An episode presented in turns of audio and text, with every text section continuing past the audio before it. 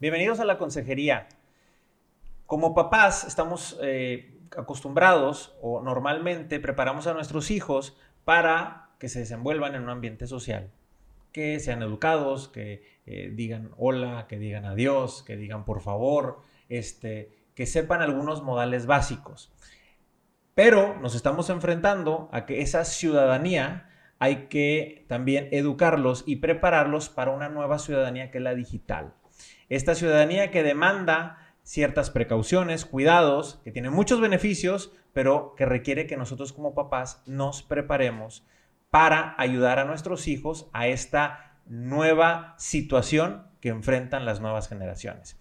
En este capítulo de la consejería vamos a hablar de este tema. Te invitamos a que te quedes, traemos un invitado especial que nos va a tratar sobre este tema. Quédate con nosotros.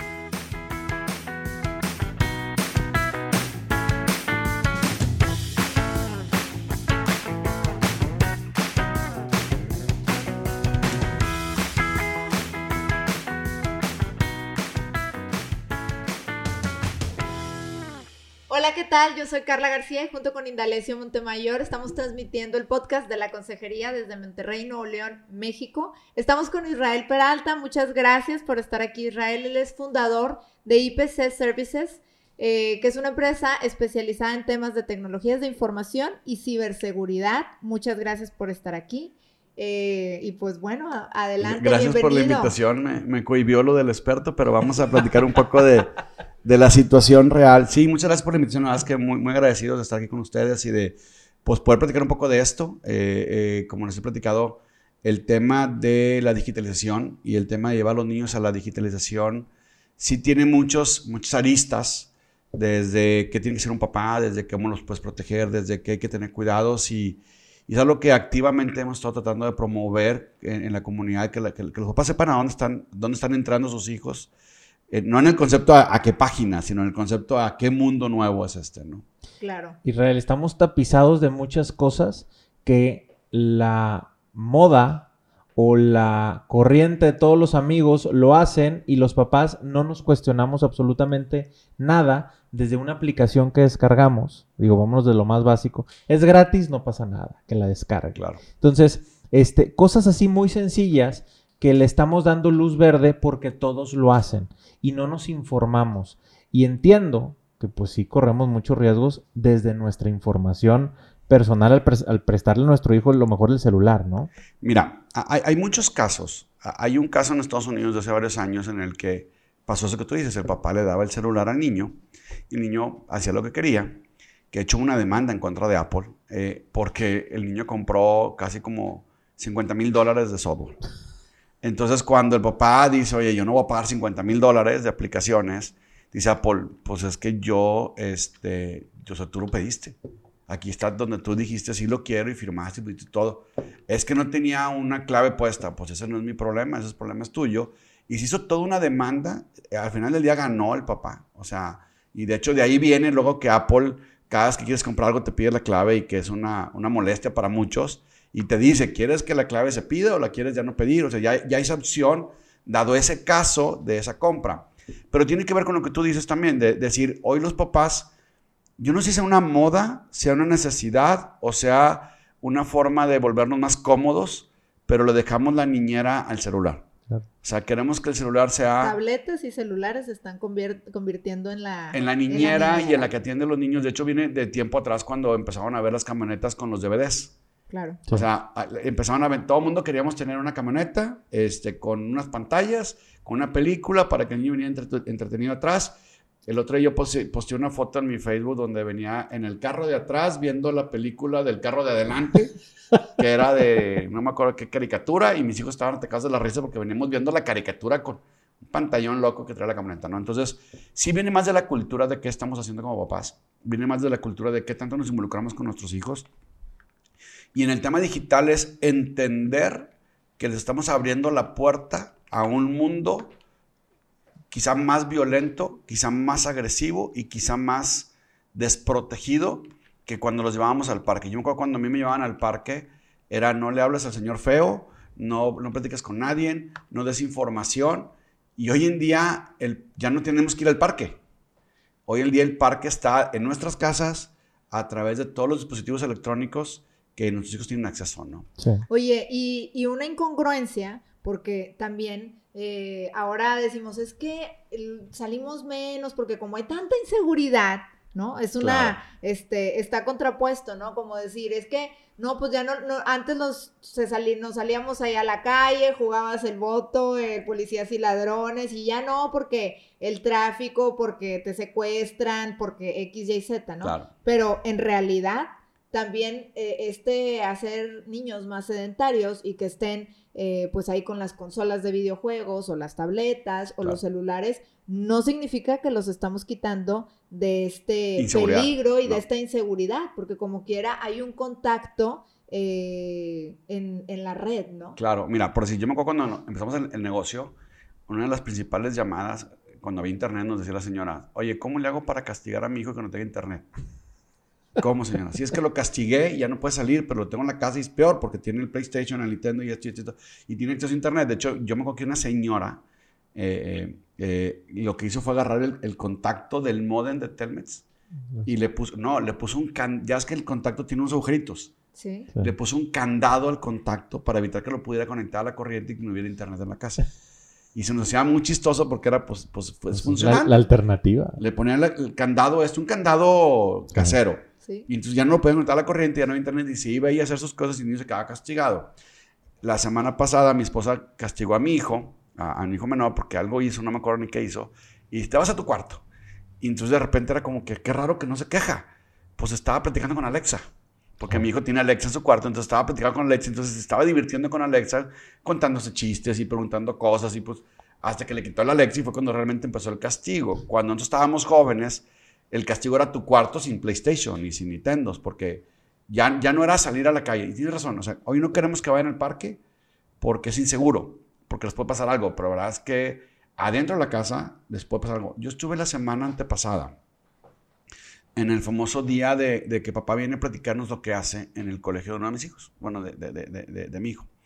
Y entonces eh, yo me dedico a la ciberseguridad y un tema muy fuerte para mí ha sido los niños y la ciberseguridad. Por ahí les voy a mandar unas fotos de cosas interesantes que hay en las redes. Yo les preguntaba a los chicos, chicos, o sea, niños de menos de 7 años. Estamos hablando de segundo de primaria. 7, 8 años.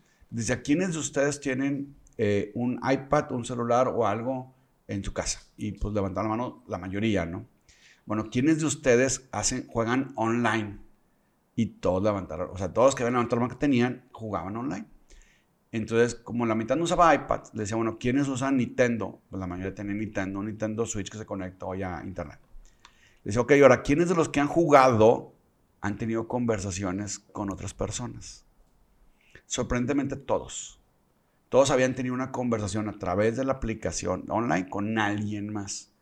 Y era alguien que posiblemente era un niño, posiblemente no. La imagen que van a ver va a hablar mucho de esto que estoy platicando. Al menos se presenta ese jugador como otro niño. O al menos, un igual al menos. Al menos, porque aunque en los juegos tú le pones, es un niño de, tal edad, tal edad, tiene que entrar a juegos de tal edad, tal edad, pero nadie dice que el perfil del otro lado dijo que era eso, que era su implantación de identidades, ¿no? Entonces, ¿qué, les preguntan? Les decía yo a, los niños del, colegio, ¿qué les preguntan? Pues, ¿cómo me llamo? ¿Cuántos años tengo? ¿Tengo hermanos o no tengo hermanos? ¿Mi papá está en casa o no está en casa? ¿Dónde vivo? A qué parque voy, en qué, a, qué plaza, a qué plaza voy y me paseo. Entonces, es información que no te van a robar millones de dólares, no te van a hacer un fraude, pero te pueden robar un niño. Entonces, es delicado que los papás entendamos que tenemos, o sea, no nomás por ponerle la aplicación, quiero aplicaciones de menores de 7 años que no tengan violencia, no tengan... Si hay otra persona... eso jamás te va a dar este, Eso va, va a limitar. No, un riesgo. exacto. Va a limitar que la información que le llegue validada por la aplicación sea información adecuada para él. Eso es lo que va a limitar. Pero no limita que alguien se haga pasar por un niño de 7 años, está ahí adentro, le saque información y que luego se pueda poner un programa muy diferente porque sí existen eh, pederastas que están activamente en líneas. Hay, hay, una, hay un video en internet de, de Colombia, creo que es, o Brasil, no me acuerdo cuál es el país, que se, se, hicieron a la tarea eh, de crear un, un, niño virtual que era un policía. Y a través de ese niño virtual estuvieron eh, eh, atrapando pederastas. una niña, güera, ojos, ojos verdes, bonita, de una familia bien, hicieron todo el perfil de esta niña, eran policías atrás de ese perfil y empezaban a atrapar pederastas que las empezaban a citar a los parques. O sea, sí existe ese concepto. El parque ya está dentro de la casa. Entonces lo que hay que hacer es cuidar. Ahora no los puedes quitar, porque como tú bien decías, hay una moda, no nada más una moda, hay, hay una realidad. No, y ahora, por ejemplo, las escuelas privadas, al menos aquí en Monterrey, Nuevo e-, León. Ese es otro tema. Este, o sea, ya, ya es como una clase si tienen, una, alguna aplicación utilizan, ¿verdad? Entonces, ya, hay escuelas que son 100% digitales. Es, exactamente, ¿no? Entonces, digo, desde la escuela ya se tienen un contacto, ¿verdad? Y por otra parte, pues no, no, no es algo que podamos decir, ah, ya no existe. Más bien es cómo lo, lo debemos utilizar, cómo aprender a usarlo. Claro, eh, las habilidades van para allá. O sea, nuestros trabajos al, futuro van a ser así. Los niños van a trabajar en ese medio. Eh, platicamos antes de entrar, decíamos, ya están los coworks, ya están los trabajos en casa, que es cada vez más común tener gente que trabaja desde su casa. Los niños tienen que aprender a trabajar en un ambiente digital. Es una realidad, pero tenemos que también decirles, darles conciencia. Volviendo al caso de cuando fui al colegio este, yo posteé en mis redes sociales de fui al colegio, me sorprendió estos resultados. Los papás no hemos entendido que los juegos que en teoría son sanos, tienen esta brecha. Se me echó encima eh, una maestra del colegio, este, así de que no, si les explicamos, si les, si les decimos, si tienen una clase de lo que es un hacking. Y yo, sí, pero a esa edad no lo entienden. Ellos no dimensionan. No. No dimensionan todo lo que puede haber atrás de un perfil falso que realmente los quiere ¿De qué edad son estos, estos niños? Siete años. Siete años, ok. ¿Qué puede dimensionar un niño de, de poder determinar si es un adulto o, un niño del otro lado? De hecho, los adultos no pueden. Oye, y un caso como este, eh, e, ellos a veces, por ejemplo, eh, también involucran a personas en sus, en sus juegos porque son muy buenos. O sea, de que es que este es buenísimo, está en el equipo, lo, lo metemos al equipo, ¿quién es? Nadie sabe quién es, ¿no? O sea, en realidad, dentro de su ingenuidad, pues ellos están jugando, o sea, ellos están involucrando perfiles que les ayudan a cometer eh, el, el, tema del juego, ¿verdad? Entonces, ingenuamente, pues también confían, ¿no? De, de, hecho, acabas de tocar un punto muy interesante porque ese es un nuevo método de, de enganchar, engagement, de enganchar niños. Les explico un poco. Eh, eh, ahí hay, un juego muy famoso, este, se llama Fortnite. Y, y se hace tan famoso que, que ha acaparado mucha gente, ¿no? Y se empezó a dar concept, este concepto jugadores expertos o pseudo jugadores expertos que empiezan a enganchar niños para hacer este, como torneitos. Y en los que ellos les dan, de hecho en YouTube salen los videos de estas personas, dan, dan como tips de cómo mejorar en el juego. Ah, si haces esto, esto, esto vas a mejorar, y si haces esto, vas a mejorar. Estos mismos eh, jugadores o estas mismas eh, personas están adentro del Fortnite eh, como capturando, como haciendo engagement, como cuando en Facebook pones quiero ser tu amigo. Entiendo que en Fortnite también funciona así. Y empiezan a hacer como retas o torneitos y empiezan a dar a los niños a ser mejores. Bueno, platicaba ayer con un amigo y decía, es que ese es el dulcito de ahora. Cuando tú ibas al parque, llegamos y te decía, te doy una paleta si me acompañas a la esquina. Bueno, ahora es, el dulce es, te voy a enseñar a jugar mejor, ahora tú acompáñame a la esquina. Ahora tú haces esto y los empiezan a sacar del, del concepto virtual y los empiezan a llevar a cosas físicas. O sea, si es de, ¿Quién está en Monterrey? Tal. Bueno, vamos a vernos en Plaza Cumbres para platicar de las jugadas y termina siendo una reunión entre jugadores y personas que no necesariamente están buscando cómo jugar mejor. Eso ya sucede, ya hay casos documentados de gente que hace este tipo de cosas y eso es lo que, que, debe de preocuparnos. El otro día eh, eh, eh, mi hijo mayor tuvo una, una piñamada en la casa y, y pues llegaron, en, en, mi casa no hay juegos digitales. Chistoso, soy geek, no existe PlayStation, no existe de hecho, el único Nintendo que existe es porque mi hijo se lo compró con su dinero y, y ahí hay una, hay una como, como, como especie de ambigüedad, ¿no? Entonces se van los muchachos a, mi casa, están jugando en la noche eh, eh, eh, Fortnite y eran como las 3 de la mañana, entonces yo bajo, ah, porque están en la planta baja y voy a ver qué están haciendo, cómo van y, y me doy cuenta que hay un adulto dando instrucciones tenían ya conectado a un adulto a través de juego online diciéndoles, a ver, vamos, ahora vamos para acá, ahora vamos para allá, ahora vamos a hacer esto, ahora tú muévete para así. Entonces tuve que parar, o sea, los dejé jugar, me quedé con ellos, me di cuenta que el cuate era un jugador, terminé y le digo, chavos, no están cuidado, o sea, invitaron a alguien que no saben quién es. No, sí sabemos porque tiene un canal de Facebook y un canal de YouTube y eso. Sí, pero al final del día no sabemos cuáles son sus intenciones de estar haciendo esto. No quiero decir con esto que todos los jugadores están buscando cómo enganchar niños, para nada. Sí hay jugadores que se dedican a eso y hay personas que se dedican a eso, pero sí, hay, sí puede haber alguien ahí que, que no hace ese tipo de funciones y que lo quieres enganchar a alguien para llevarlo fuera. Hay un caso documentado, hay una, hay una marca de antivirus muy famosa que el, que el dueño tiene su apellido, se llama Eugene Kaspersky. Y él, y él hoy en día tiene una cruzada por hacer un mundo más seguro porque a él le secuestraron a su hijo. En redes sociales, eh, al hijo de él lo empezaron a, a, envolver y terminó siendo secuestrado por, por, por un tiempo. Eh, fue una experiencia muy desagradable para él, no le pasó nada al, al hijo. No sabemos tampoco qué sucedió, o sea, tampoco sabemos cómo le hicieron para recuperarlo. Pero él dice, si yo, que soy un experto mundial, que mis hijos saben de la conciencia, me pasó esto, pues, ¿qué les va a pasar a ustedes? Entonces, entonces lanzó una serie de, de, Digo, en realidad, cualquiera somos vulnerables. Todos. Mucho más si no estamos involucrados, que es, este, y no sabemos, no dimensionamos lo que puede pasar a través de las redes, ¿no? Sí. nuestros hijos. Sí, es, es importante entender que eh, es un nuevo lugar de trabajo o de entretenimiento que en el que no hay, no hay límites.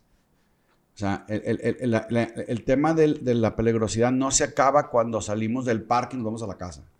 Aquí es todo el tiempo, cualquier lugar, en cualquier momento podemos ser abordados. Y, los niños son susceptibles, los adultos también.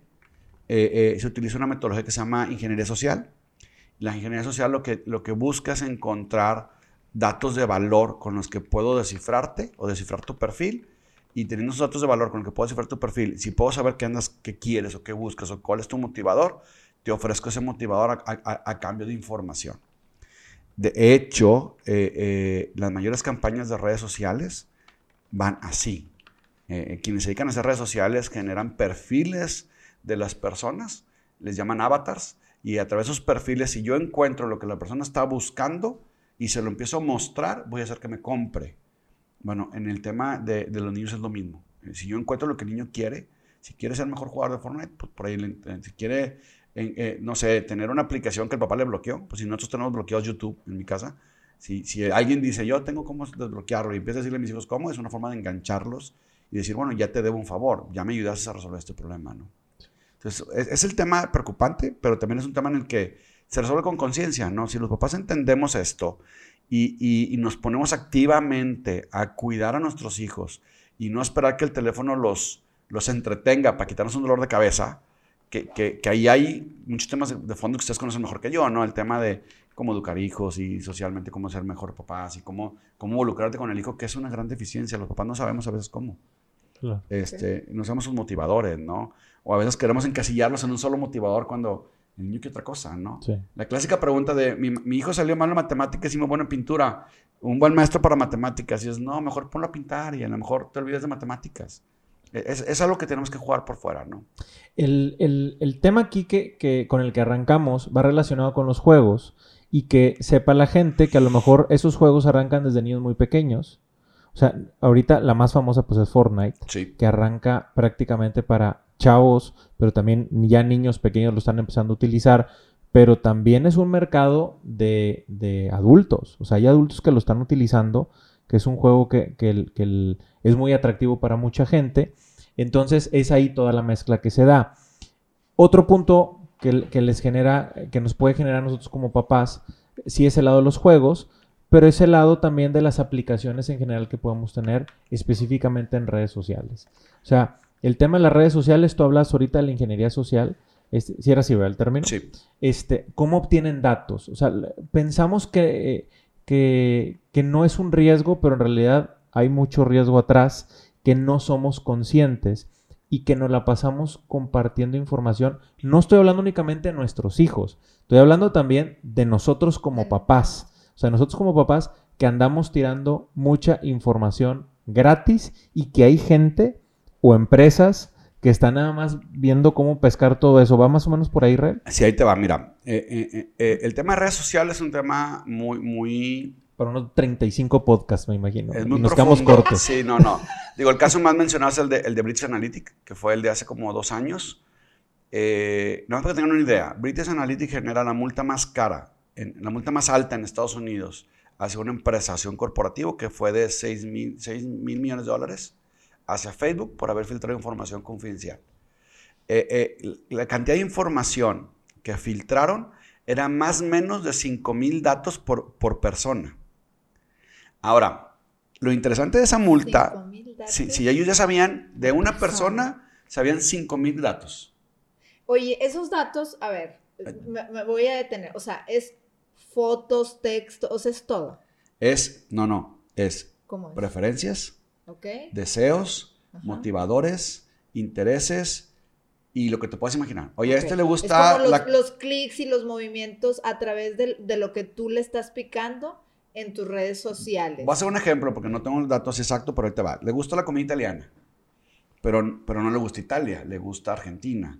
Y, y- y- y le gusta la italiana, pero no le gusta la pizza, le gusta la pasta. Entonces ya sé que le gusta lo italiano, argentino y pasta. ¿Qué le voy a vender? Un viaje a, un, a una experiencia gastronómica de pasta en Argentina. Entonces esos son tres datos que conjugados me dan unas, una- algo que le puedo ofrecer. Ahora imagínate co- conjugar 5000. Cinco O sea, la ingeniería del perfil de, cinco, de, de saber 5000 cosas que a ti te gustan o que a ti te apasionan o que tú has tenido en algún momento un contacto. O sea, ¿a qué nivel va esta investigación de datos? Eh, ya, hay, ya hay software especializado en el que yo puedo ver cuando tú visitas una página, en qué parte de la página te detienes. A lo mejor yo estoy vendiendo ejemplos de paneles solares. Y entonces pongo arriba los paneles solares y luego pongo los invert- invertes y luego pongo, abajo pongo eh, consultoría y abajo pongo, no sé, las ofertas. Yo puedo determinar si se está parando en las ofertas o se está parando en el panel o se está parando en el- ¿Dónde se paró en la página? Eso lleva a las redes sociales. Todos los juegos de cómo me veré en el 2040, cómo... ¿A qué perro me conozco? ¿A qué perro me- me parezco? parezco? ¿A qué artista? ¿Cómo me voy a ver de viejito? Todos Ajá. esos juegos recaban información.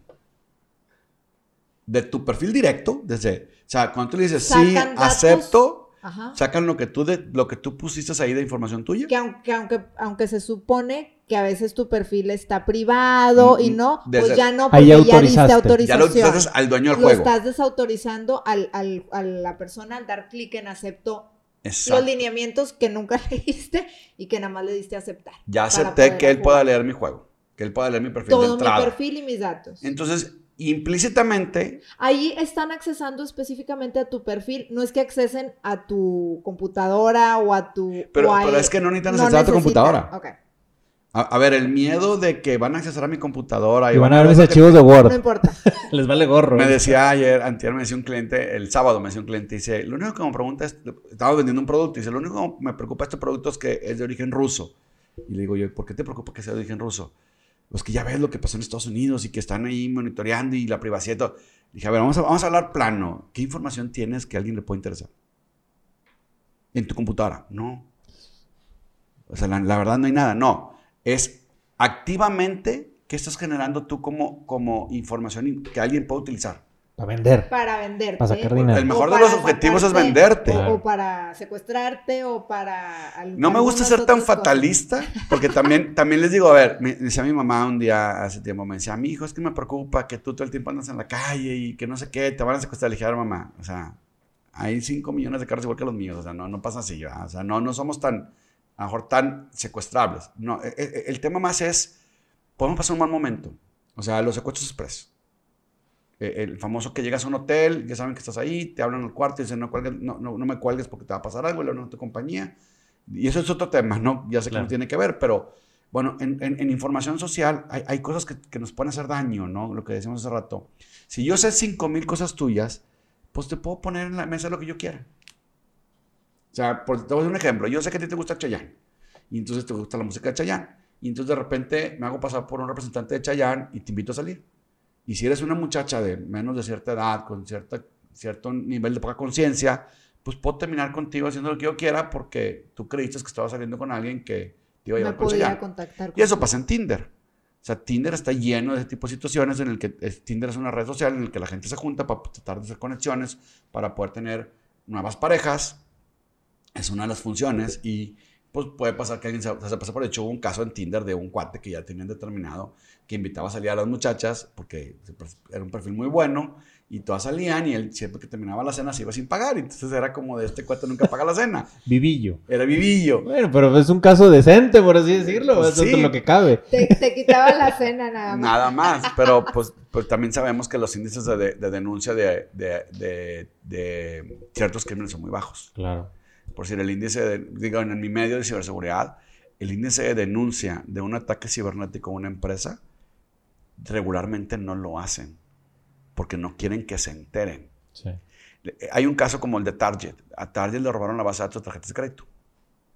Entonces, hace como cinco años, cuando Target, cuando Target se da cuenta que le roban la base de datos de tarjetas de crédito, le avisa a los bancos, o sea, a las marcas de tarjetas de crédito, y ellos en automático agarran un proceso de limpieza y cancelan todas las tarjetas de crédito. Entonces, tú como usuario llegabas de repente a cualquier lugar a querer pagar la cuenta y tu tarjeta estaba echada a perder, marcabas a tu banco y te decían, sí, está cancelada porque hubo una filtración en Target este, y sabemos que tu tarjeta la usaste y entonces para evitarnos problemas la cancelamos. La imagen hacia, hacia la compra en línea de Target cayó entre un 30 y un 40%. Claro. Fueron sus pérdidas económicas por imagen. Entonces hoy en día, otra filtración fue el de PlayStation. A PlayStation le robaron la base de datos. También hace un tiempo atrás. Entonces hoy en día nadie quiere comprar en línea, o bueno, no nadie, muchos no co- compran. Entonces cuando tú dices, oye, me pasó esto, no lo dices porque te vuelves el, el apestado, El que vulnerable. el vulnerable, el que no me quiero sacar contigo.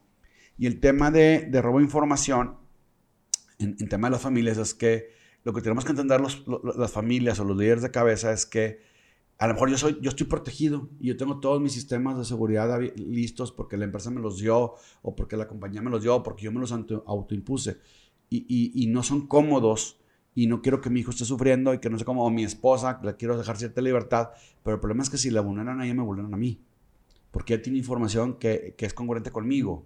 Claro. Si vulneran a mi hijo, me vulneran a mí. Entonces, pues sí puede haber ese tipo de cosas. No, no quiero hablar de secuestros, pero sí podría darse. Pero sí puede dar robo de información, robo de identidad. Es increíble, pero en Estados Unidos hay una compañía que se dedica, que, que es lo que debería ser buró de crédito, que no hace, que, que se dedica, tú pagas una mensualidad y le das todos tus datos. Entonces, si de repente empezaron a darse cuenta que alguien vivía en Texas y se llamaba Juan Pérez y, y tenía toda su información, alguien robaba la información, se iba a California y sacaba una línea de crédito a nombre de Juan Pérez de Texas. Entonces no la pagaba y entonces de repente llegaban con Juan Pérez y decían, oye, tú nos debes en California todo esto. No, pero no soy yo.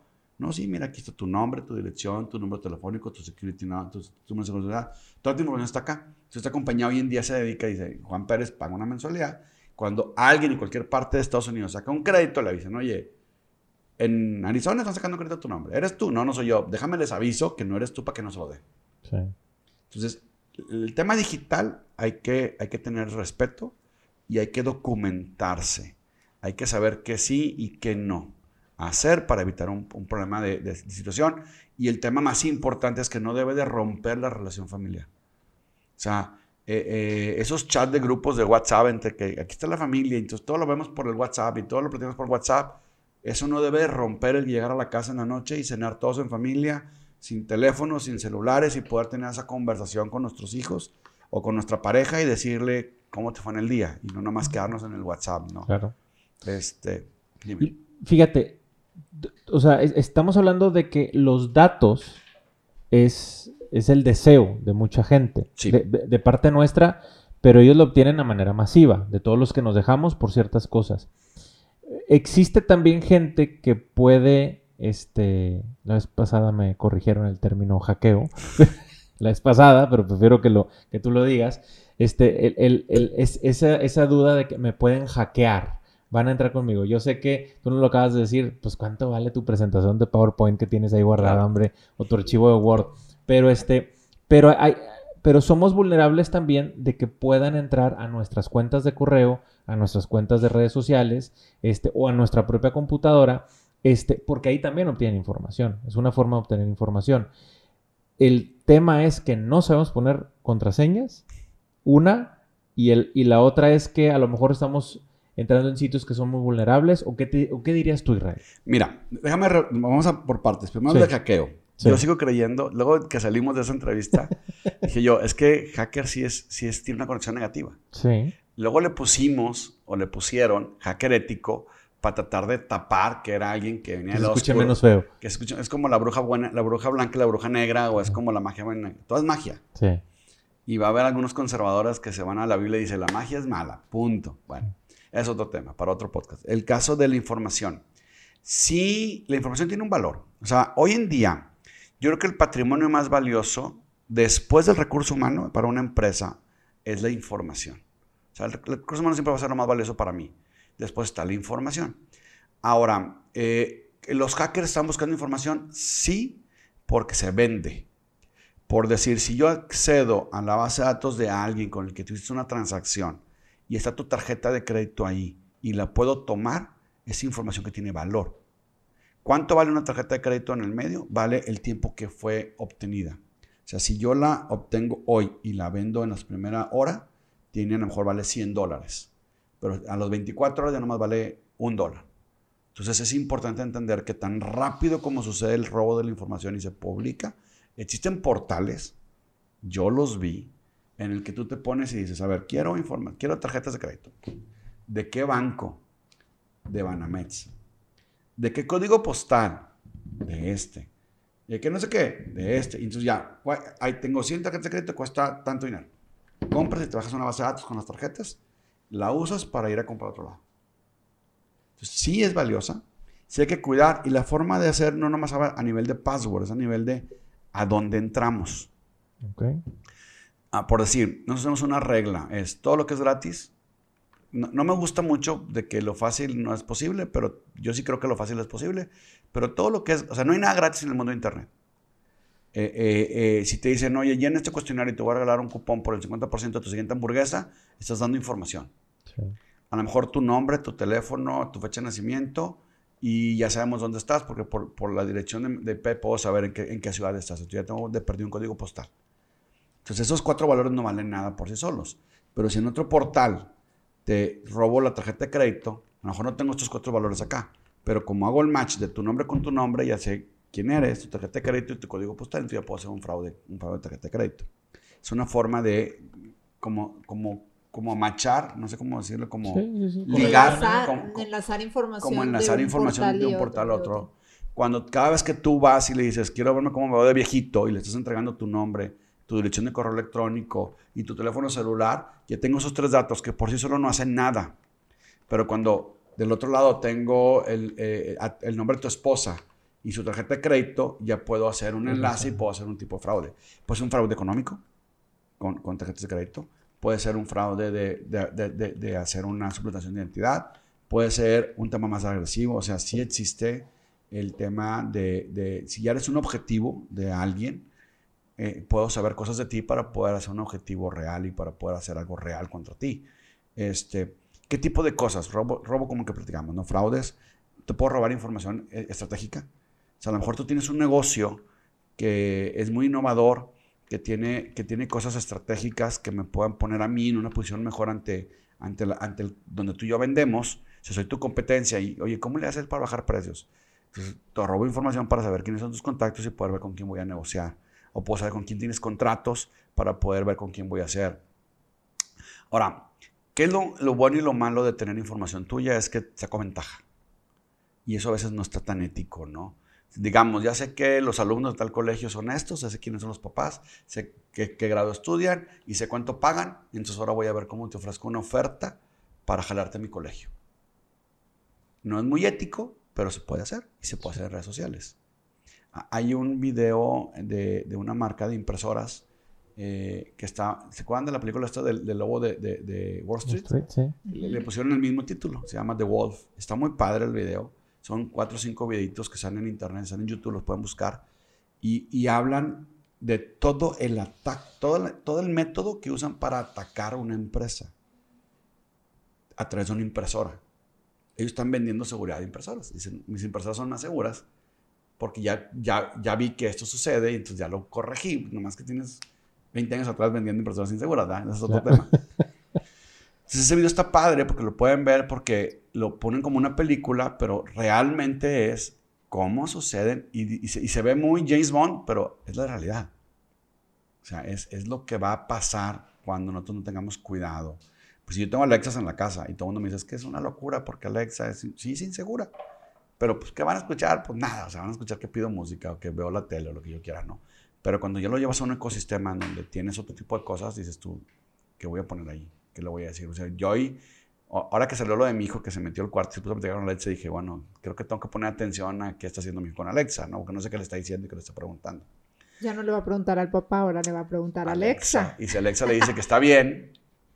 Sí, pues, pues, es, que, es, que, es que también están, al final de cuentas, están interactuando este, con alguien, ¿verdad? Que no, existe porque no existe. Con una inteligencia artificial. Pero es una, exacto.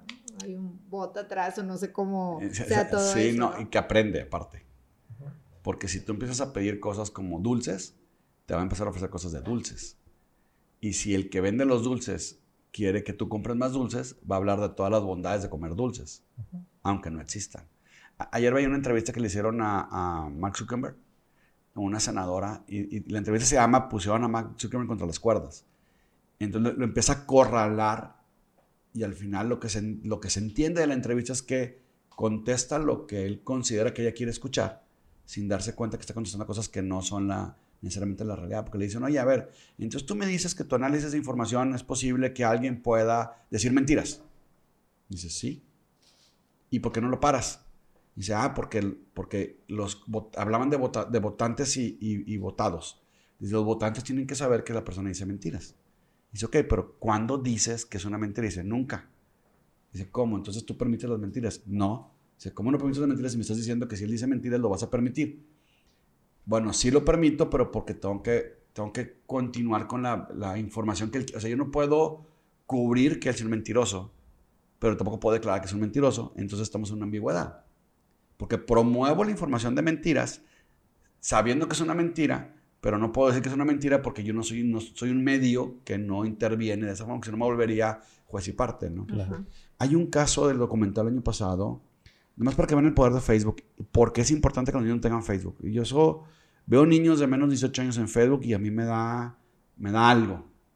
Hay un caso documental el año pasado en Facebook donde un grupo subversivo de terrorismo iba a hacer un ataque terrorista masivo Facebook se da cuenta a través de su análisis de inteligencia artificial, determina que se están poniendo de acuerdo para llevar a cabo eso y elimina las conversaciones y bloquea las conexiones para que sigan poniendo de acuerdo. Lo interesante del tema es que no participó ningún gobierno, ninguna policía, ningún Interpol, ni nadie para determinar si lo que hicieron o no hicieron fue bueno o fue malo. O fue positivo. O sea, fue positivo porque pararon un terrorismo. Detuvieron. Pero también pueden detener otra cosa. Si a mí no me convence, de hecho algo que le preguntaron a Max Zuckerberg era si cómo era que promovía a los votantes blancos y no a los votantes negros. Era algo que salía ahí en ese, en ese video. Si él dentro de su ética o de sus valores determina que es válido promover medicamentos, pues, ¿qué crees que va a pasar? Todos vamos a empezar a comprar medicamentos. ese es el poder de las redes sociales, el poder de la información. Y bueno, y, la tendencia es de que ahorita ya no están usando el Facebook. El, el, tema de los jóvenes ahorita es Instagram totalmente y opera exactamente igual, mismo dueño, mismo todo, ¿no? TikTok, sí, bueno, Instagram, WhatsApp y Facebook es el mismo dueño. Y, y, tiene ciertas connotaciones. O sea, lo que se rumora es que hay más de un dueño y es que es más de un concepto y es que, pero es el centro de información. Google es otro centro de información muy cañón. O sea, es increíble la información que maneja Google y la cantidad de, terabytes y de cosas que tienen. Ya viene otra nueva que se llama TikTok, creo que es una de los videos. La de los videos. Sí. Este, o sea, redes sociales hay muchas. Bueno, YouTube eh, tiene un caso muy. YouTube tiene un problema muy fuerte ahorita porque pasó esto, esto que les platicaba ahorita. Hubo mucha gente que decía que era, tenía cierto perfil, publicaba ciertas cosas y no era ese perfil. Y, y, y, bueno, empezó a perder popularidad YouTube por eso. Ya lo están corrigiendo. De hecho, sacaron YouTube Kids para tratar de medio filtrar. Pero lo que ellos dicen es: somos nuestro mejor esfuerzo. Al final del día, ustedes tienen que ser el suyo. Claro, o sea, en realidad la aplicación ahí está. O sea, lo que suban a la aplicación, lo que alguien genere a través de la aplicación, etcétera, pues vaya, es como dices, caen en esta ambigüedad de decir, pues es material que ahí está, qué búsquedas haces, qué estás consultando tú, pues ya no cae como, como en la responsabilidad a lo mejor del, del, quien hace la aplicación y caen en esta ambigüedad, ¿no? Y, aparte es también saber qué es la información, quién la generó. Mira, a mí me pasó un caso hace como, yo, yo hace varios años me dedicaba a hacer redes de mercado. Entonces en redes de mercado tú haces mucha publicidad y estás moviendo, y entonces estás buscando que tus amigos compren y que se integren en la red.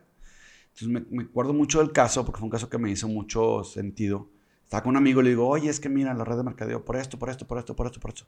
Y yo estaba hablando con él y entonces él estaba en el celular. Y entonces de repente me dice, mira, quiero hablar contigo muy honestamente porque es mi amigo. que Es que aquí dice que tu red de mercadeo es un fraude. Entonces agarro la, la imagen y le digo, oye, sí es cierto. A ver, espérame, empiezo a leer y digo, oye, ok, aquí dice que es un fraude por esto, esto y esto, pero yo vivo ahí adentro y todo lo que dice aquí no es cierto. Mira, aquí están las evidencias de que no es cierto. Y se quedan viendo los dos y dice, pues sí, pero creo más en lo que dice Internet que en lo que tú me dices. Para mí fue muy impactante porque cómo era posible que habíamos perdido, o sea, la confianza de humanos se pierde y prefiero tener confianza en, en Internet cuando no sé quién originó esa información. O sea, si tú buscas en Internet, hay varios videos, hay un, de, por ejemplo, de British Analytics, se roban la información, hay 5000 datos, la usan en tu contra para convencerte de votar por tal o cual persona, para convencerte de comprar tal o cual cosa, bajo el concepto de que esto es la verdad, cuando realmente no, no sabemos quién está generando esa información, ¿no? Hay una, hay una película muy chistosa que es, trata de los tiempos compartidos y cómo una familia es embaucada para llevar, irse a, irse a vacaciones a tiempo compartidos y terminan literalmente compartiendo la habitación con otra familia porque se, se conjugaron dos reservaciones. Estaba muy loca, pero habla de todas las mentiras que se usan para lograr una venta en tiempos compartidos. Que no quiero decir que todas están mal, pero sí es una realidad que se usa en ese tipo de cosas, ¿no? Entonces, redes sociales, tu información, te van a presentar la información que tú quieres escuchar para lograrte hacer una venta. Ese es uno de los riesgos de redes sociales. Y si lo llevas a los niños, a los niños les van a presentar toda la información que quieran escuchar para lograr hacer algo con ellos que puede ser, y voy a, voy a tocar temas interesantes. Secuestro es el más grave, pero existe algo que se llama sexting. Claro. Tómate una foto y mándamela. Creemos que es muy simple, pero hay casos de, de, de- de hecho siempre hemos visto un WhatsApp de la, hubo un caso de una hija de un senador en Sonora, creo, que se tomó un video, se lo mandó a alguien, no sé si era el novio, el amigo o alguien, y lo van con el senador y le dicen a un diputado y le dicen, "Oye, queremos lana, pues si no vamos a sacar el video público. Entonces lo que ella hace es sacar otro video dicen, si hay un video mío, si soy yo, si me lo tomé yo, disfrútenlo, porque no pienso pagar un peso de soborno.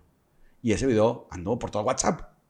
Y entonces, esos son los riesgos del sexting, que tus hijos sean, y, no sabemos cómo quedó. Yo platicaba el otro día en, en la entrevista que nos hicieron de, la chica esta, de una atleta ah, olímpica, bueno, no fue olímpica, una atleta de alto rendimiento de Estados Unidos, que ya no se tomó ninguna foto, ella no entró en ningún portal, ella estaba compitiendo, alguien le tomó una foto con el, ella hace garrocha, con la garrocha, yo vi la foto, la foto era como de modelo, de, de- de- no, estaba ni sexosa ni nada, era una modelo, una atleta modelando ropa, ¿no? Como cualquier foto de cualquier panorámico en Monterrey. Y esa foto la agarra alguien, la edita y la sube a portales de pornografía. Le destruyeron la vida. La chica no se pudo reponer. Porque se hizo famosa. La paraban en la que le decían, yo tengo una foto tuya desnuda, mira. Y pues no estaba desnuda, o sea, fue una edición de lo que le hicieron. El papá abogado no podían demandar a nadie porque no existía nadie. O sea, todo era digital, no había quién demandar, no había cómo parar la bronca, no había cómo parar el tema. Al final de ella, ella eh, sigue entrenando, bueno, deja de entrenar un año por, por, por la depresión de haber sido objeto de esto cuando ella no lo mandó. Cuando regresa a entrenar, regresas a tratar de ganar Olimpiadas y queda fuera de la Olimpiada porque no logra el rendimiento, todo ocasionado por una foto mal, una foto que ni siquiera iba sexosa, o sea, una foto que ni siquiera era, era el Sí, que tema no sexy. tenía ese objetivo, pero No. que alguien la, Ya tomó. la, Que, la de hecho, el tomó que la- y la editó. El que la tomó se disculpó y salió públicamente a decir, ese no era el objetivo de la foto. O sea, yo la tomé porque yo la admiro, porque era una chica que venía rompiendo marcas. Era una promesa olímpica. Y, y dice, yo no, nunca me imaginé que esto hubiera pasado así. Entonces, volvemos al tema, ¿qué publicamos en Internet? Decía el otro día Chuy en, en la entrevista, decía, si tú te tomas una foto en la playa, en traje de baño, y la subes a tus redes sociales, pues nomás atenta a las consecuencias. O sea, quizá tu familia no los va a ver mal, quizá tus hijos no lo van a ver mal, pero pues probablemente alguien la use y la use en tu contra para hacer algo que no quieres. Claro. Entonces, sí es, sí es in- interesante el concepto. ¿Qué hay que hacer? Tener conciencia que lo que pongamos es público. No Deja que- de ser de nosotros, ya deja de ser privado. Privado. Por más candados que tú le pongas a cualquier perfil, y es que esto es lo importante, que la gente dice, es que revisa tu perfil de privacidad y los candados que tú pongas, eso no es cierto. Eso, El que quiera llegar a tu información va a buscar cómo. el que- la información está ahí. Perdón, nada más hay que saber llegar a ella. Este, ahora, es que nomás lo tomé en mi celular, pero no lo subí. Ok, ¿y quién dice que tu celular no está sincronizado arriba? O sea, tiene sincronización, por decir, en, en- en iCloud, tiene sincronizados los respaldos, tu información ya está arriba. Sí. Ya está en un servidor de un tercero, guardado, con todos los protocolos de seguridad abiertos, a- a- hechos y deshechos, pero que en algún momento si alguien quiere ir por ellos y consigue la forma de romper esa seguridad, la va a obtener. O se te puede perder tu celular y alguien a partir de ahí es público. Bueno, ese es, otra, ese es otro tema, sí, o sea, el que, el que pierdas tu celular y que se lleve también es un tema interesante. El otro día me decía una, una empresa, ¿cómo le hacemos para evitar el robo? No existe. O sea, lo que vamos a pensar es cómo le hacemos para que nuestra información no se filtre, Ok. porque el dispositivo se va a perder eventualmente. Yo he perdido dos laptops en dos aeropuertos, con toda mi información. Pues, ¿qué hago? Tengo sistemas en los que yo desde remotamente las bloqueo y pues, pues ya, ¿no? Pero si soy un objetivo y alguien quiere mi información, pues van a encontrar la forma de sacarlo, ¿no? Pues Claro. si el otro día platicaba con una experto de ciberseguridad mundial y me dio mucha, llamó mucha atención porque una persona de mucha capacidad, eh, de, de cierto rango importante, este, y él andaba con su laptop colgado todo el tiempo, o sea, su maleta con su laptop. Estábamos en un networking, eh, eh, este, en un networking donde hay convivio y, y él estaba con su laptop, tomás un whisky y le decía, yo, oye, quítatela, o sea, aquí estamos. Me dice, no. Nosotros tenemos como protocolo, no, la cuando estamos fuera de nuestras casas, no puede, o sea, no nos podemos despegar del equipo. Él sí es alguien que tiene información que no se puede hacer pública. Y si es Claro. alguien que tiene información y tiene software y tiene cosas que... Él sí es un objetivo. Sí. Digo, ay, eres un payaso. Y dice, no, Israel. O sea, yo la pongo en el piso. Llega alguien con otra computadora, con un escáner, la pone en la mía y me lee lo que tengo ahí, me meto en un broncón. Existe, es real. O sea, lo vemos en las películas, pero sucede en la vida real. Nosotros los mortales, los de a pie, como dices tú, pues, pues ¿qué podemos traer? O sea, ¿le estaba cuenta del banco? Pues eso va al banco y pídelo y te lo dan. O sea, no hay tanto problema, ¿no? Págale 5 mil pesos al del banco y te va a dar cuenta que tú quieras. De la persona que tú quieras y con información que tú quieras.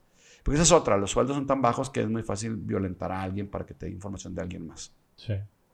Te- tenemos Oye. ese riesgo, o sea, de- del tema eh, con, con los jóvenes que dices tú, tú hablaste ya ahorita, por ejemplo, del sexting, Sí. pero también tenemos que hablar que el sexting viene, y por el ejemplo que tú dabas, de que viene también este, un tema de, de presionar para pedir algo a cambio. Aquí el cambio era dame dinero, que es un caso light, por así decirlo, pero también puede ser un mándame más fotos, mándame más material, este, y, y- y los, y los hijos corren el riesgo por temor a que mi papá no se entere o mi mamá no se entere, a ceder ante esa, ante esa situación. Eso es por un lado. El, el tema que tú ya lo dijiste de que están utilizando otra identidad, que le llaman el grooming también, este, que el querer decir, yo me hago pasar por otro chavito igual que tú o una chavita, y resulta que no, te saqué algo de información, te me mandaste la foto que te pedí, y a partir de ahí viene todo el tema del acoso, del abuso que puede, que puede desembocar.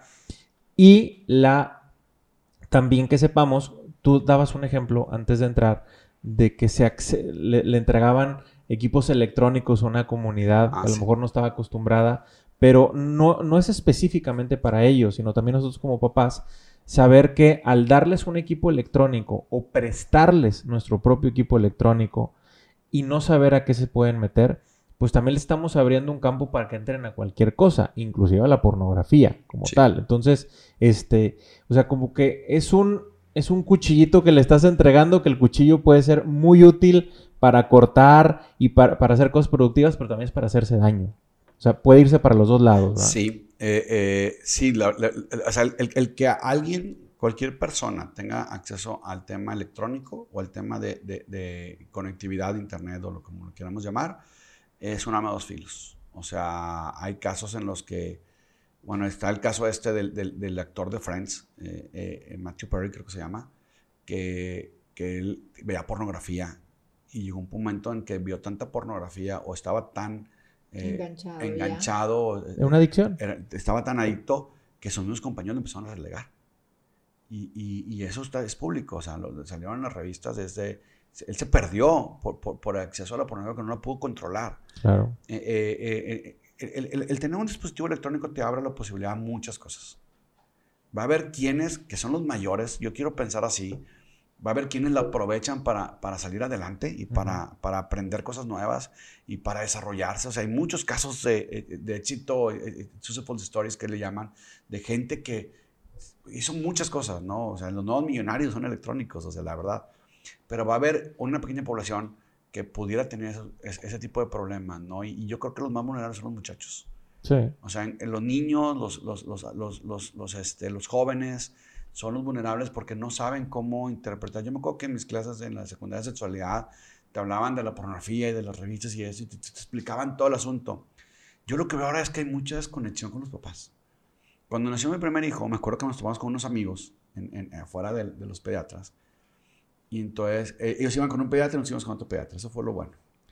Y entonces empiezan a platicar las mujeres. Ustedes las mujeres platican siempre de los, de los niños y de cómo te va y, cuánto duerme. Y no sé qué. Entonces le dice a mi esposa, oye, ¿y cuánto duerme?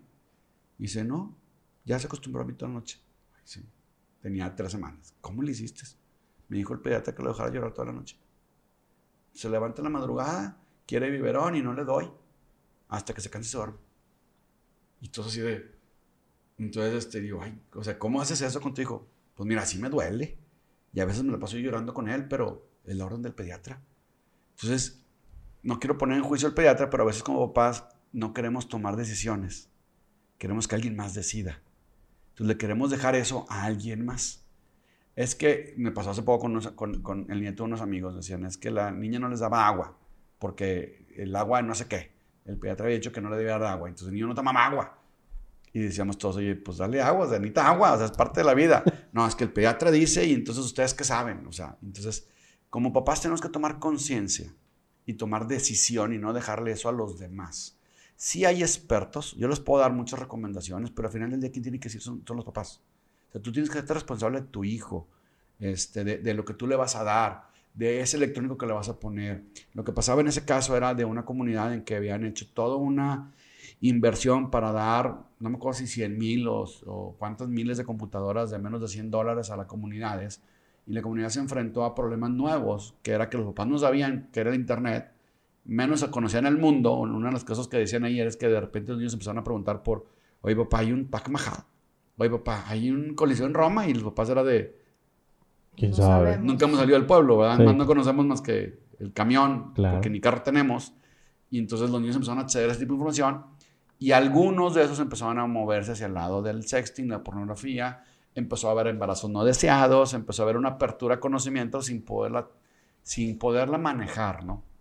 Entonces es importante que nuestros hijos sepan qué hacer. Ha- Hay, hay aplicaciones muy buenas. Yo tengo una aplicación en la que monitoreo a mis hijos de, de forma activa y ellos lo saben. O sea, no es un tema de ocultarles, porque había una que estaba muy buena, era una aplicación muy buena, salió del mercado porque dijeron, estamos haciendo algo antiético. Si tu hijo no sabe que lo estás monitoreando, no sirve. Entonces esta sí dice, se, les instala, se les explica y la aplicación te dice, vas a, usar la aplicación, ahora explícale a tu hijo lo que estás haciendo, dile por qué, dile los, los pormenores, dile los, los, los, lo- pros y los contras de lo que estás haciendo, para que abras la comunicación, para que lo que quieres es que venga y te pregunte. No nomás le bloquees, o sea, porque es muy padre bloquearle las páginas pornográficas, pero explícale por qué. Este, explícale a dónde quieres llegar. Otro día me decía un hijo de un amigo, me decía, yo no entiendo por qué ustedes los señores tienen chats con pornografía. Les digo, bueno, hay gente que tiene problemas y que tiene que pasar ese tipo de cosas, y hay gente que no lo tenemos y no lo tenemos que vivir. Dice, pero como que a cierta edad se va haciendo más evidente. Le digo, pues sí, pero hoy en día también los niños lo hacen. Eh, en el caso, en, un colegio que de aquí en Monterrey me enteré de un caso de, de, de- de que hubo dos muchachitos, se tomaron fotos, se compartieron y destruyeron la vida de la muchacha. Eh, eh, hoy nuestros hijos están metidos en más, en más temas. Eh, el tema del, de, digo, la homosexualidad es uno, que yo no estoy, como, como no he podido tomar una decisión sobre eso, pero acepto, soy empático, pero tampoco lo promuevo. El tema de, de niños que se cambian de sexo, ya existen en 14, 15 años. Eso súmale el tema de la, de la, informa- de la información y acceso a información que no pueden discernir. Porque la verdad es que no lo pueden discernir. Se meten en una página donde hablan de todas las bondades de ser homosexual y se meten en todas las desventajas de ser homosexual y ellos no pueden discernir cuál es la verdadera. Si hablamos que también las páginas no sabemos de dónde vienen. Sí, en realidad es también, como dices, es demasiada la información. cosas que pueden ser positivas hacia la persona, cosas que pueden ser negativas, y entonces, pues ya esa mezcla eh, en, en ciertas edades también pues, no, No da. no da, Y que- los y- hace más vulnerables. Y que no son subjetivas, ¿eh? Casi toda la información que hay en Internet no es subjetiva. Ojo con esto, yo creo que es lo más valioso que vamos a tener el día de hoy, es la información que hay en Internet tiene totalmente, es una- eh, no, no- no es objetiva, más bien, es subjetiva. Wikipedia, que todo el mundo amamos Wikipedia, se, se nutre de la información de los usuarios. Sí. O sea, yo puedo entrar y Y hacer... editar lo que yo quiera. No, yo puedo hacer un perfil eh, eh, de Carla Garza y poner todo lo que a mí se me ocurre de Carla Garza. Y poner tu foto, y poner tu fecha de nacimiento, y poner todo y decir, este es el, este es el, Este es tal persona. este es ¿no? Wikipedia de y puedo poner lo que yo quiera. Y cualquiera lo puede editar. Entonces yo puedo poner una página, de hecho, suplantación de identidad hay un chorro. Ese es el principal eh, fraude en Internet hoy en día se da por lo que se llama phishing. Phishing es ir a pescar a través de suplantación de identidad. Todos hemos recibido el correo de Banorte diciendo que tenemos que hacer el cambio de nuestras claves. Me da mucha risa porque me llegan y yo ni cuenta Banorte tengo. Perdón por el gol. O de, o de CFE, en el que puedes consultar tu recibo aquí y consultas el recibo ahí y te metes y entonces pones la información de tu recibo y todo, ya tiene la información. Hubo una filtración de información el año pasado con una empresa consultora en contabilidad, se llama KPMG, lo pueden buscar, es, es público, está en internet. Eh, ellos hicieron una aplicación para corroborar estados financieros, en línea, estado, no, perdón, comprobantes fiscales digitales en línea. Hacían la compulsa de comprobantes entre varios clientes, les robaron la base de datos y es un tema interesantísimo porque ya alguien tenía la información de lo que facturaban y no facturaban y quién le facturaban y cómo le facturaban. Wow. Eso vale. Claro, Si yo le digo a tu competencia quién le vendes y en qué precio, imagínate. claro. Entonces, volviendo al tema de los niños, eh, creo que se resuelve abriendo la comunicación y dejando de pensar que el aparato nos va a ayudar a cuidarlos o a entretenerlos. Porque nos podemos ir por la cómoda y decir, yo ya tengo descargada la aplicación que, o tengo ya eh, conectado los, el control parental. Sí. Y, y el control parental en realidad lo ejerce uno y no el aparato. Y nos podemos ir mucho normalmente con esa finta, que es bueno porque es una herramienta, Sí. pero no es el, no, no se queda ahí el- la, la acción que dices tú. Pero independientemente es una herramienta que, que ayuda mucho. Tú estás diciendo una aplicación ahorita, Israel. Por ejemplo, eh, es- esa aplicación permite que puedas bloquear contenidos, Sí, sí, sí. monitoreo. Eh, Es un control parental que se llama SafeKids. Eh, luego, si quieren, les mando una liga para que lo puedan buscar en No, línea. la, po- la ponemos ahorita. La ponen y la pueden comprar en línea y todo el rollo. No, no es muy cara. Pero esa aplicación es de las que, de las que yo he visto, eh, es la que más me ha gustado porque si haces toda la función de, puedes ubicar al niño, puedes saber dónde está, puedes bloquear el dispositivo, puedes poner control de qué ve y qué no ve, puedes poner controles de redes, controles de aplicaciones.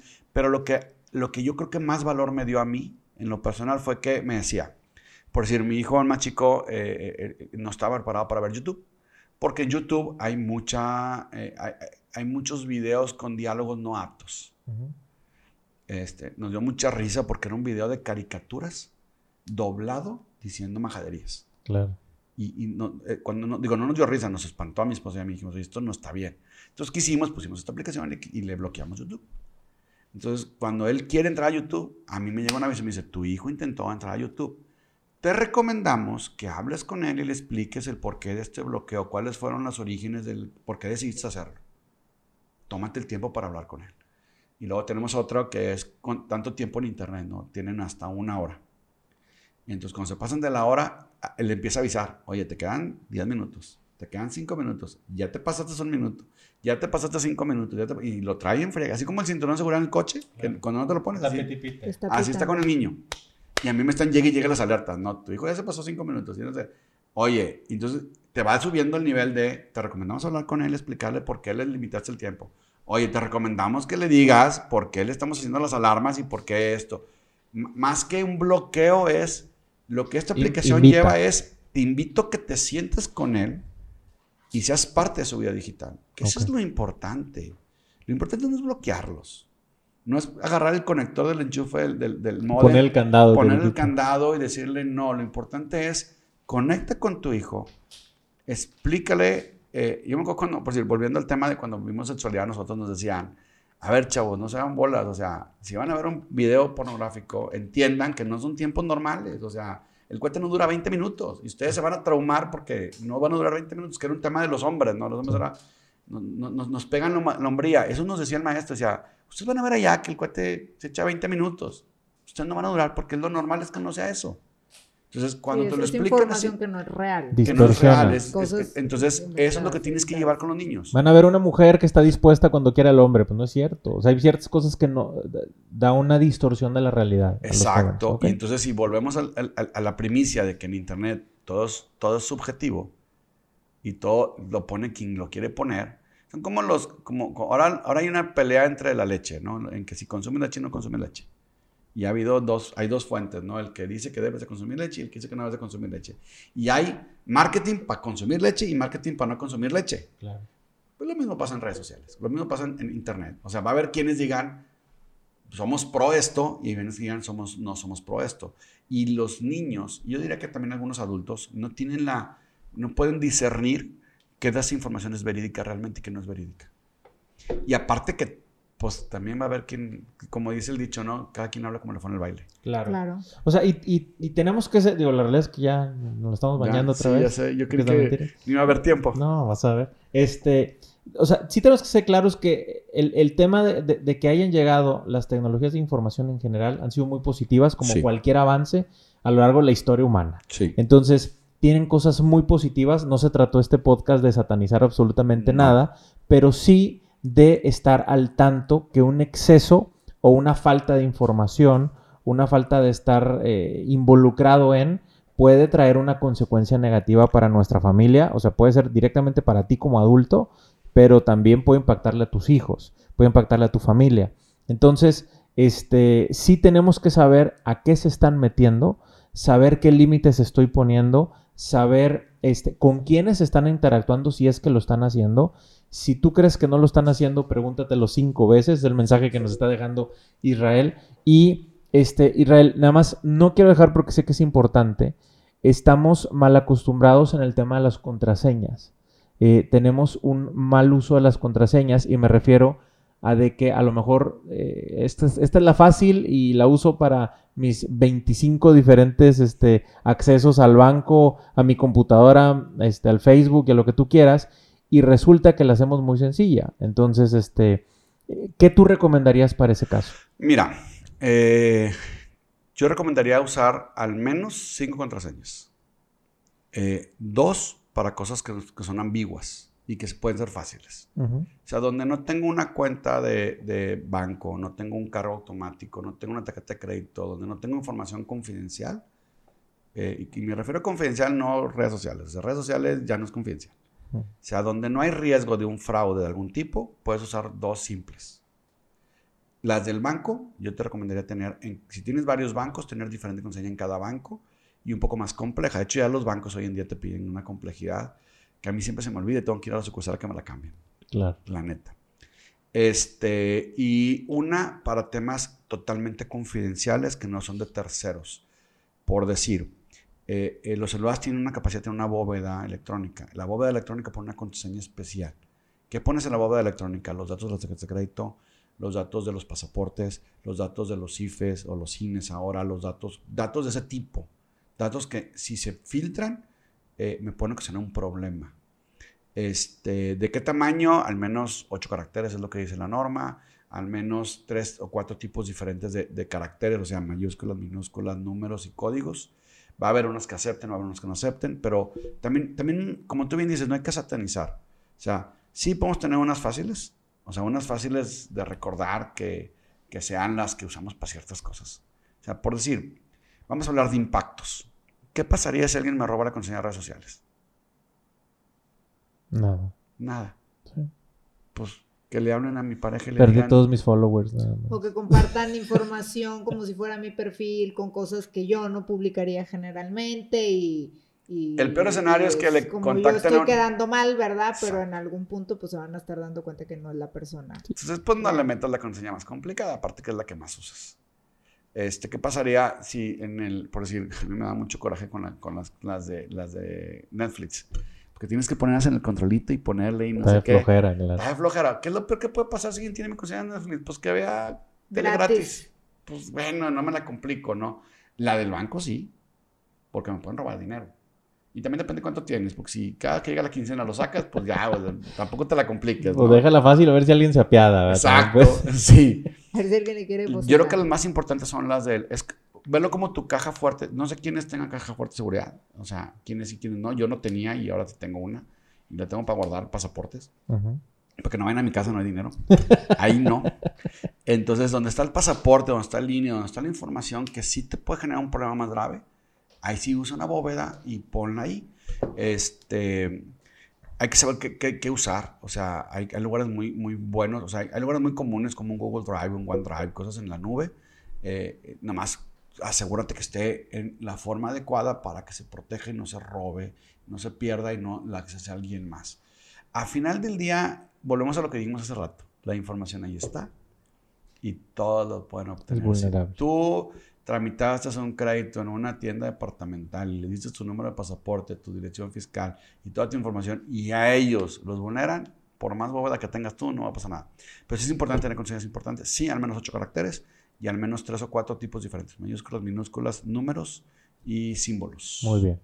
Se nos está yendo el tiempo, Gracias. pero no nos podemos ir sin que nos digas si alguien tiene alguna duda, le gustaría contactarte, ¿dónde te pueden contactar? Claro, en redes sociales Israel Peralta Caballero, este, eh, correo electrónico es israel.peralta arroba ipcservices.net o israel.peralta arroba gmail.com. Este, cualquier cosa, encantadísimo de poder responder cualquier tipo de pregunta, situación, eh, necesidad. No desencriptamos información, no me busquen para eso. Nos buscan, yo creo que dos veces al mes para ver, ya me atacaron, ya me encriptaron, ¿cómo recupero esto? Nos pasa, nos pasa de todo, ¿eh? O sea, desde la mamá que le encriptaron la laptop y se perdió las fotos del nacimiento de su hijo y es, qué pena, hubiera hecho un respaldo. O sea, hagan respaldos en la información, por favor. Claro. Pero sí, lo que necesitan adicional a eso, sí. Con todo muchas gracias por la invitación, me parece muy padre. Este, Gracias. Muy interesante. Y, y sí, también no satanizar Internet. O sea, Internet nos puede dar muchas cosas. Sí, claro. Eh, eh, es más, hagamos viajes en Internet, hagamos turismo en Internet. Hoy con Google Maps puedes bajar y ir a ver.